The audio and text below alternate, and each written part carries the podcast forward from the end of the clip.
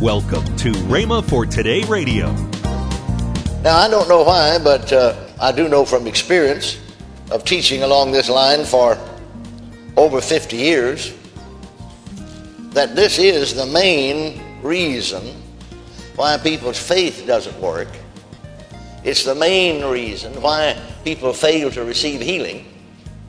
And actually, if you would do this, if you'll go through the four Gospels, and if you'll just underline with a red pencil, or better yet, get you a sheet of paper, and just write out every statement that Jesus made relative to faith, you'll find that this is the only hindrance that he ever mentioned. Welcome to Rhema for Today with Ken and Lynette Hagin. This week we begin a new series by Kenneth E. Hagin entitled The Most Important Message You Will Ever Hear. Does faith really work? A better question might be how does faith work? Is your faith working in every area of your life? If not, why? Using sound biblical references and surprising personal testimonies, Reverend Kenneth E. Hagin presents the answers to these faith questions in this amazingly simple yet uncompromisingly powerful series. This will be a great week of teaching. Also, later in today's program, Ken and Lynette will tell you about this month's special radio offer. Right now, here's Kenneth E. Hagin with today's message. Well, open your Bibles again today to Mark 11. And as we said before, just to tell you the real truth about it, everything you need to know about faith is found right here. And of course, we can't cover it all just in a few days. But at least we can sort of hit some high spots, cover maybe the most important parts. In fact, to tell you the real truth about the matter, this lesson today is the most important lesson you'll ever hear on the subject of faith. Amen. I said amen. All right, let's start reading again with the 22nd verse. 22nd verse of the 11th chapter. Now notice, and Jesus answering saith unto them, Have faith in God, or as the margin said, have the faith of God. And then he goes on in the 23rd verse to describe, define, or describe the God kind of faith and how it works. For verily I say unto you that whosoever shall say unto this mountain, Be thou removed and be thou cast into the sea, and shall not doubt in his heart, but shall believe that those things which he saith shall come to pass, he shall have whatsoever he saith. Therefore I say unto you, what things ever you desire when you pray, believe that you receive them, and ye shall have them. And when you stand praying, forgive. Everybody say, forgive. If ye have aught against any, that your Father also, which is in heaven, may forgive you your trespasses. Now then, I want you to notice, you know, we all rejoice in Mark 11, 23 and Mark 11, 24, and we're quick to quote those verses. But you ever stop to think about it? Mark 11, 25 goes right along with it. It's part of it. He said, uh, you see, he just got through saying in Mark 11, 24, therefore I say unto you, what things have you desire? When you pray, believe that you receive them, and ye shall have them.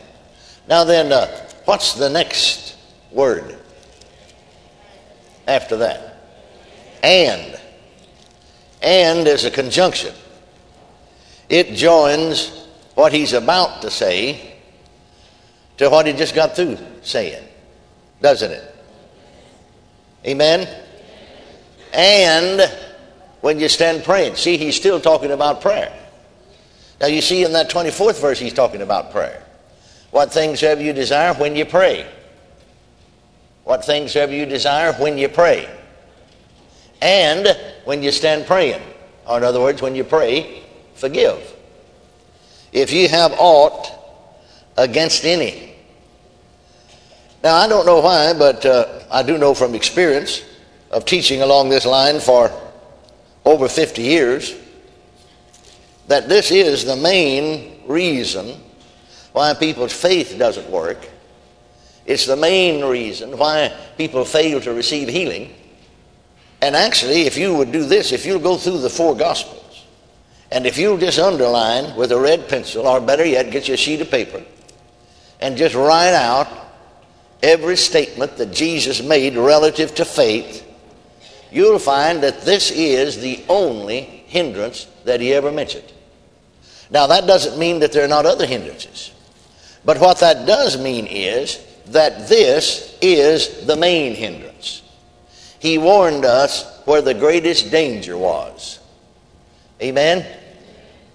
And I know from experience, just hearing people talk and, and, and talking to them, dealing with people for healing on a one to one basis and so on, that so many people, you know, they all know it's wrong to have something big against somebody, but it don't hurt, you know, just to hold a little something against them.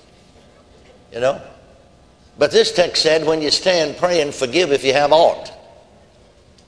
Did you ever look up the word aught in the dictionary? It means anything at all. It means anything at all, little, big, or middle size. And you know, there's a text in the Old Testament that said, the little foxes spoil the vines. It's not the big things so many times in Christian lives that spoil the vines. You know what I mean by that? Keeps your faith from working, your prayers from being heard. It's the little things, just a little ought. I've said for over 50 years, so I'm not going to quit saying it now because it's truth that if my prayers didn't work and my faith didn't work, this would be the first place I'd look.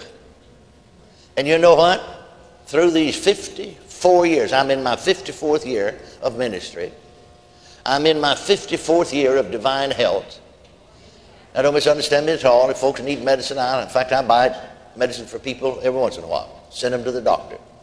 If I needed an aspirin, I'd take it. My head hurt and I couldn't get healed any other way. But the last headache I had was August 1933. And in 54 years, I haven't even as much as had an aspirin. Well, if you do, I go along sometime, five to seven years at a time, don't know I have a body from a standpoint of giving me any problems. But if I do, this is the first place I look. And I always straighten up right away and just get healed the same day. Where a lot of folks, you know, hold out and not get healed. Now, sir, this would be the first place I'd look. And, and I just always, through these years, have refused to allow the least bit of animosity, the least bit of ill will, the least bit of wrong feeling. I won't allow it for a moment to touch me. I'd be just as careful about that as I would a rattlesnake because it's just as deadly. Ill will towards somebody else, wrong feelings towards somebody else. It's just as deadly as a rattlesnake bite. Because if you know anything at all about the Bible and you have the Spirit of God, you know I'm telling you the truth. Amen? I had a fellow hold me a meeting one time, evangelist, and he, he didn't do me right. I can tell you and you know it, but I'm not even going to tell it. And the devil said to me, if I was you, I wouldn't take him up another offering. I'd just wait till Sunday night, you know. See, see that, that old get back attitude. And you still have that in your flesh. See, your spirit's born again and become a new creature in Christ. Remember 2 Corinthians 5 17 said, Therefore, if any man be in Christ, he's a new creature. Now, that's not talking about your body, that's talking about the inward man. Because you see, that's the fifth chapter of 2 Corinthians. And in the fourth chapter of 2 Corinthians, you remember the 16th verse, uh, Paul said, For which cause we faint not, but though our outward man perished, the inward man is renewed day by day. So when he talks about, therefore, if any man be in Christ, he's talking about the inward man. And in the inward man, old things have passed away, and all things have become new. But old things haven't passed away in the outward man. I mean, you still got the same body you had, and it won't do the same things it always did. And in your body, your body want to say, you know, you spit on me, I'll spit on you. You curse me, and I'll curse you. You hit me, and I'll hit you. That's the reason the Bible said, that's the reason Paul said, I keep my body under. You know, 1 Corinthians 9 27, I keep my body under, I bring it into subjection. Well, who's I? I is the man on the inside, the inward man. I keep my body under. I rule my body, don't let my body rule me. Now, here's Paul, the apostle, great man of God, wrote half the New Testament. Well, his body must have wanted to do things that were wrong. He wouldn't have to keep it under, would he? I said, would he? Sure. So just because your body wants to do things wrong, see, if you don't know the Bible, the devil will tell you, said, well, now, you claim to be a Christian and want to do all these things. Well, you couldn't be saved.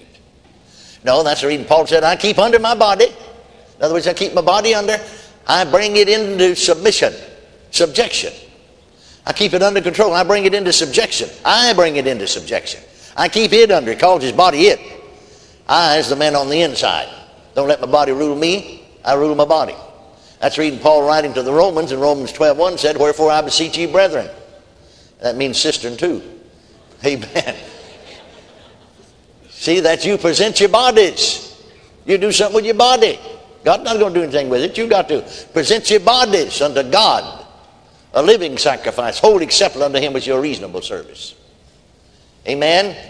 See that body now. Now you see, we think about keeping the body under. People automatically think of sexual sin. That's part of it, but that's only a little part of it. Because you see, your body, you it will to have the attitude. You hit me, I'll hit you. Did you ever want to hit somebody? Sure, you did. Probably yesterday, maybe this morning. Amen. I'm talking about physically, naturally, you know.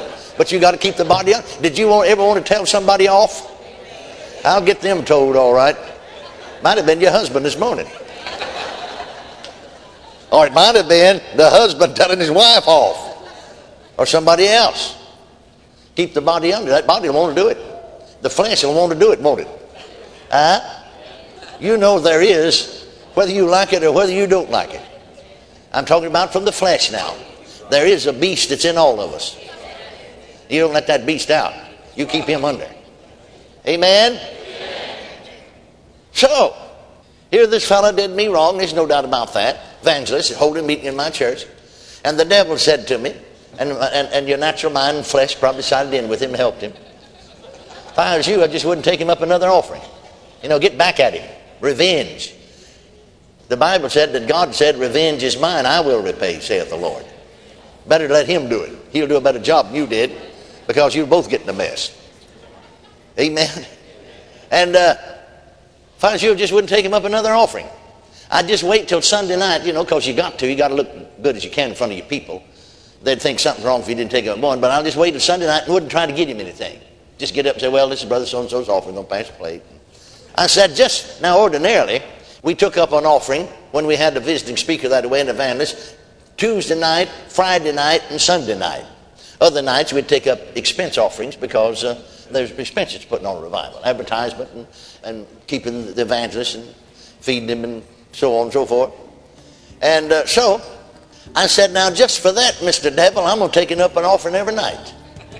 Amen. Give him twice as many as we ordinarily do. See, we was in the last week now, Start the last week. And if you say anything else to me about it, I'll take him up two offerings every night. You're listening to Rhema for Today with Ken and Lynette Hagin. Now, let's join Ken and Lynette Hagin. Dad's, uh, Dad's CDs, two of them, in Him, learn more about who you are in Christ and what you have in Christ. And my my series, Forget Not. You know, on that forget not, uh, you talk about forget not the benefits. Yes, that's what I'm talking that about. We have in Christ. It's a great series. But you can't get a hold of those benefits that's right. unless you know how to identify yourself. That's right. But when you get these, the original price is $28, but we're selling for $19.95. I am going to throw in this $1.95 book called In Him and so, therefore, uh, you're getting about a ten dollar savings that's by by order. So just go there. The that's an awesome need, book. That's awesome. Yes, all of that's awesome material yes. that will help you to be able to overcome in your life and to receive what belongs to you yes. as a born again Christian. That's right. Call toll free 1 888 Faith 99. Again, call toll free 1 888 Faith 99. You can also order online at rhema.org. That's R H E M A dot O R G. rhema.org. Or if you prefer to write Kenneth Hagin Ministries, our address is P.O. Box 50126, Tulsa, Oklahoma 74150. We always love to hear from our listeners, so write in or email us today and become a part of Rhema for Today. Tomorrow, Kenneth Hagin continues his series, The Most Important Message You Will Ever Hear, here on Rhema for Today Radio with Ken and Lynette Hagin.